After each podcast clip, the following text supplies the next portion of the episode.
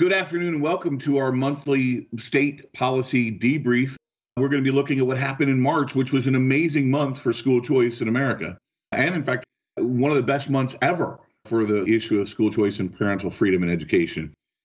For those of you who don't know, we're already looking at four states that have enacted legislation, some of it very broad, some of it expanding their existing policies, and a whole host of states that are introducing and likely to pass policies related to school choice. South Dakota, for example, expanded its tax credit program. Georgia just expanded its scholarship program to special needs students. And you're going to hear from Jordan about Kentucky and Lauren about West Virginia. You know, on top of all that, we're looking at so many states that are trying to get broad choice. And what's really unique about this effort is is and what's going on this year is it is about broad choice. It is about getting parents into whatever system works for them, regardless whether it's public, private, charter, at home, or online. And so we really have moved from Milwaukee's idea to Milton Friedman's idea. And so it's a unique time. And I'm looking forward to having our team share with you what happened in Kentucky and West Virginia this year. So we're going to start with Kentucky, the bluegrass state, the state uh, south of our border here in Indiana. Jordan, talk a little bit about what happened in Kentucky and why that's important and who was some of the big drivers. Yeah, so in Kentucky, there's been a whirlwind of action recently. Kentucky just passed their first school choice program. And this program is going to be a tax credit funded education savings account program. In Kentucky, they'll be known as education opportunity accounts. Recently, education opportunity accounts passed into law by the governor's uh, veto being overridden it was a close vote, Robert. Um, the vote was 51 to 42 in the House, and they needed 51 votes in the House in order to override the veto. In the Senate, the vote was 23 to 15. So they met the constitutional majority threshold on both sides and were successful in overriding that veto. It's a big deal, and a lot of groups have been working hard in Kentucky. Groups like Ed Choice Kentucky, the Bluegrass Institute, ourselves, the Institute for Justice, Commonwealth Educational Opportunities, uh, and the list goes on.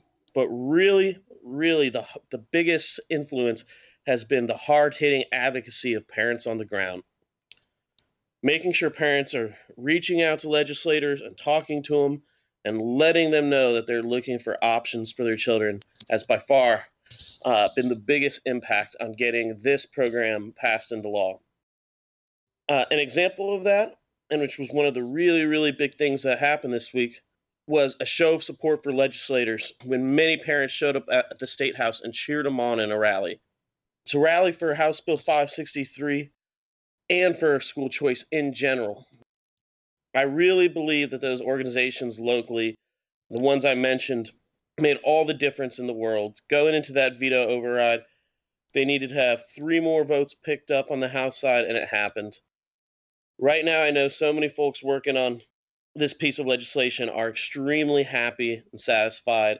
I know that parents are happy, and it's going to be one of the most expansive programs in terms of eligibility that we've seen around the country, with 175% of free and reduced uh, lunch households being eligible for this program.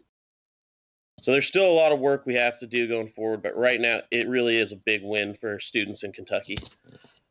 So, Jordan, tell me about the actual policy. It's a tax credit funded ESA. The legislature took the bold move of overriding a governor's veto who basically said this little program is the end of public education as we know it, right? I mean, so yet another example of you hearing policymakers saying the sky is falling. Now, 20 years from now, they'll be saying the same thing if Indiana has any proof to it. And of course, it won't have fallen. But give us a little more information about what the actual policy is. Yeah, Robert. Specifically, the program is a tax credit funded ESA and it's capped at $25 million. This program will be able to be used at private schools for tuition or it will be able to be used for additional educational services, many of which we associate with an ESA. Uh, those would be tutoring, those would be curriculum, those would be additional textbooks, and other services. Also, what's really neat about this program is it's not just available for students in private schools, but it's also available for students in public schools. So it's truly a program that's going to be available to a lot of students from a lot of different households, from a lot of different backgrounds. Specifically, the tuition aspect of it will be available for students in the largest counties of Kentucky. Those counties are counties with populations of 90,000 and above.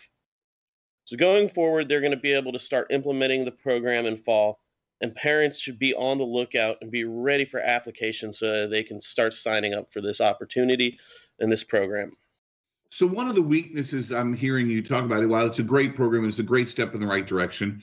You know, it's a tax credit cap of 25 billion, and so that's a great start, but that's really not as broad as we'd like it, and it's certainly limited by the amount of tax credits. And so, but it's a great program. It's a great start in the Bluegrass State, a state that's been fighting for choice for a long time, and frankly, we've been working there since 2005, and seriously working there since 2015. So we're excited by all of our efforts there and excited to see the results and are proud of our partners at EdChoice Kentucky and, and Bluegrass Institute and Commonwealth Parents. And so we're we're excited for all of that. And so it's a great step in the right direction. And as Governor Daniels said to me in 2011 when we made the big voucher push in Indiana, enjoy your victory tonight. Tomorrow it's time to implement it well. And speaking about implementing it well and with fidelity, uh, West Virginia has passed something we've not seen before uh, in, in, in this entirety of America, right? And we've had, just for everyone's knowledge, there have been broad choice programs that have passed in America, but have not actually ever been implemented. So, way back in the day in, in the state of Utah, we passed a universal sliding scale voucher. Every family would have been able to get a voucher to go to private schools. The, even wealthy families would have gotten 500, and lower income families would have gotten more. Uh, that never got off the ground because it was defeated in a referendum vote. So that was this, the first one that passed. The second one was in Nevada, passed a basically universal uh, ESA bill that applied to all public school students. It didn't include existing privates, but it was a very broad program. And, and that program, while constitutional in its base form, right? So the state said that it was constitutional, found that the way it was funded was not constitutional. So while the program is legal and still sits on the books, I believe, possibly, there's no money in it. Now, we come to West Virginia, who on Saturday had Governor Justice sign into law a bill that basically allows everyone to choose. So I'm going to turn it over to Lauren Hodge, who's been leading this effort. And, and thank you, Lauren, for all your work and tell us about it. Thanks so much, Robert. And it is a wonderful day to share with you a truly phenomenal program coming out of the Mountain State you know, I'm, I'm sure this quote belongs to someone, but success is what happens when preparation meets opportunity. And that is the story of West Virginia. There's no secret sauce, there's no shortcut, there's no way to, you know, we get around the work that needs to happen. And West Virginia put that work in beginning in five years ago, six years ago, 2015 is really when they started their educational opportunity platform and really working around the country. And so I'd like to start by just kind of sharing a little bit about the bill itself. It's called the Hope Scholarship Program. It's HB 2013. And the Hope Scholarship Program is an education savings account. And it is a pretty cool education savings account. It has 100% of the state per pupil funding, as we would call it at EdChoice. So that means the amount in the scholarship is equal to 100% of what that state is sending over for each student. Additionally, its eligibility is broad, which means that every single kindergartner in the state is eligible for the program, and every single child in grades 1 through 12 is eligible for the program as well, so long as they have a prior public enrollment of 45 days or if they were enrolled last year for at least one full instructional term. The really interesting thing about the West Virginia program, though, was that that wasn't enough. And I mean, that in and of itself is a very broad program to include all kindergartners and all kids grades 1 through 12 with a public enrollment requirement. That would have gotten to nearly 90% of the population in West Virginia. But they went a step further, actually. And they said, hey, you know what? If in 2024, July of 2024, less than 5% of the public share of students are in the program, then we will expand this program out and it will simply be available to every single child of school age in West Virginia. What this means and where this is just truly trailblazing in the Mountain State is that every single child potentially has the opportunity to simply be funded in West Virginia to go to a school of their choice, to be able to say year to year, child to child, family to family, our situation has changed, our needs have changed. Maybe a child has a learning disability, maybe a child needs a different environment, maybe a child has simply a, a, a social emotional learning need that needs to be met somewhere else. And what's very cool about the education savings account is that we're not just talking about private schools. We're not just talking about a single use that you can go through and, and take these dollars to. It is an education savings account. And if you're familiar with EdChoice and you're familiar with the movement at all, you know what that means. But for those of you who may not be as familiar, what that really enables families to do is to take that share of the money, put it into an account, and then use it the way that works best for that child. So that means a child's education can be entirely customized. Maybe they buy a couple of classes from the public school. Maybe they buy a couple of classes from a private school. Maybe they do an online curriculum. Maybe they have tutoring. Maybe they need special needs services. Maybe they need therapies. All of these really broad uses. And the bill itself covers an, ex- an expansive list of uses, including certainly tuition, but also tutoring, fees for normally reference, uh, norm reference tests. It includes tuition for online public school options. It includes tuition for alternative education schools after school programs, summer school programs, educational services and therapies, curriculums, and it also allows parents to use a portion of that money for fees for transportation. Now, all of those expenses, all of those options have to be approved by the treasurer's board, which is the way that that uh, it, the system is working in West Virginia. So it's not that a parent can go out and just, you know, hire an Uber to take their child to school every day unless Uber becomes an approved vendor by the treasurer's board. And so there is a good amount of oversight into what those educational expenses might look like and what actually might happen. So that's kind of the, the nuts and bolts of the bill itself. The program per the bill needs to be implemented by July 2022. And so we will be kind of watching that. And, and as Robert has noted, now the work really begins the fun work of trying to say, let's implement this. But it is with excitement and wind in our sails that we we look forward to working towards implementation of a, a, a broad and expansive program in the nation. You know, you would think that West Virginia would be the last place you end up having the broad choice. I mean, I mean to be honest with you, I mean if you know perceived reputations are to go by, but it, it's really interesting how it's come together and how a group of committed people on the ground I'm, I'm a big, this is a total dated reference, but I'm a huge Battlestar Galactica fan, not the new one, but the old one.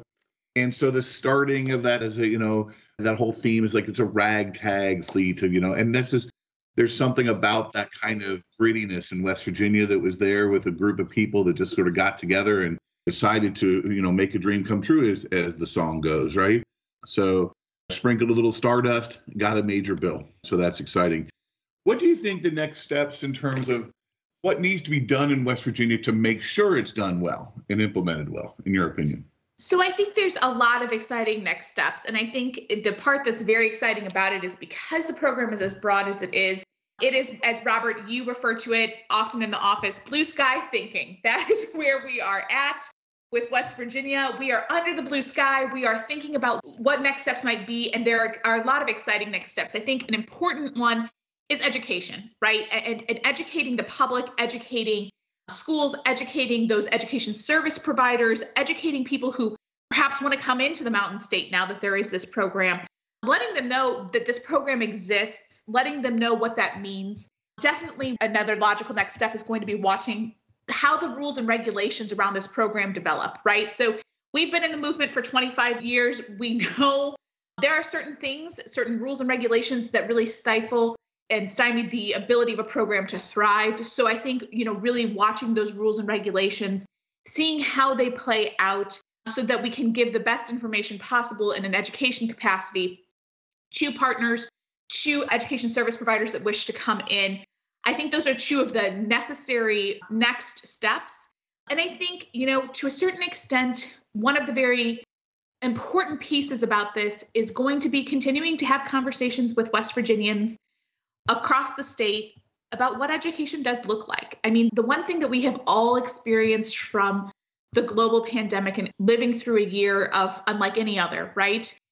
Is that education can be in many forms. Sometimes it forces us to be in many forms, but for a lot of parents across the country, we're rethinking what is education. We're rethinking how that delivery method is available. And because this is an education savings account, because this isn't just, you know, a, dollars to a school alone, I think encouraging parents and, and challenging parents and having those conversations across West Virginia to say, what do you want your child's education to look like? If you can close your eyes and you can say, what does this mean to you? How would you box up your child's education? So I definitely think those deeper, more challenging conversations of just what do you want education for your child to look like? And we can truly begin to ask that question with some delivery behind it now.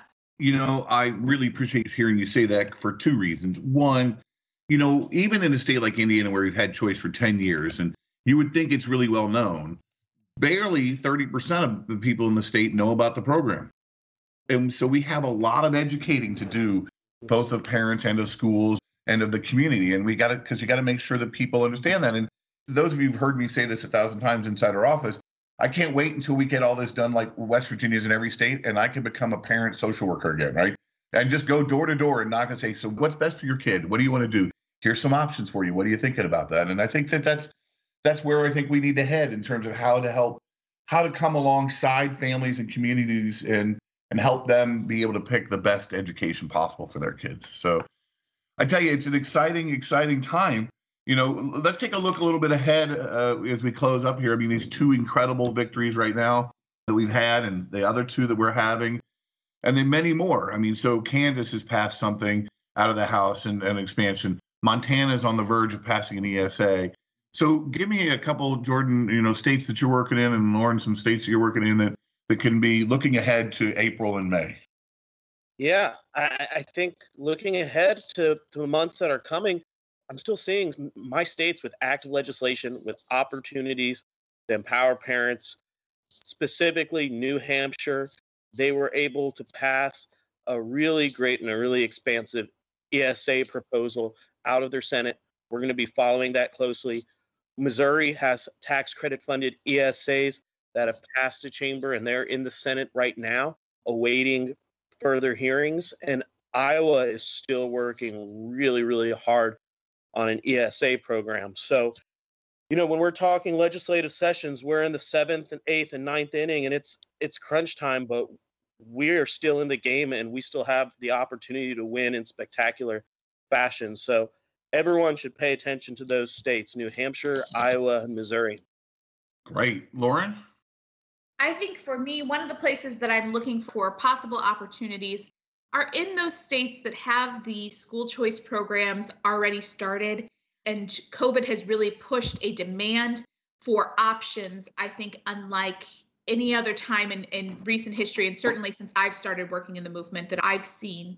Uh, so one of the places i'm looking is to see what what north carolina does. They managed to get some additional appropriations into their programs and of course you know that appropriation model as we've talked about with ed choice before that holds some families hostage right? There's a wait list to get into those programs.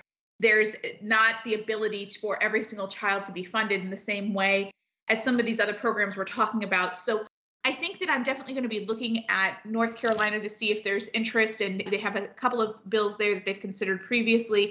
We're tracking a few of them to see where they go but certainly to expand some opportunities where especially infrastructure and the supply side of education service providers is already robustly developed. So I'm definitely going to be seeing what North Carolina does next. Fingers crossed, it's been a good year for, for school choice thus far. I think that it is a nice to have a little bit of sunshine after a very, very interesting and very tough year for families around the country. If we can get to a place where families really are empowered and families are having the opportunity to educate their child in the best way possible, wouldn't that be a beautiful gift out of a tough year? I think that's exactly what would be a beautiful gift. And as parents want sort of to mix and go to hybrid and not just be about, you know, uh, going back the way it was, there's a lot more opportunity for for school choice to come alongside families and serve them.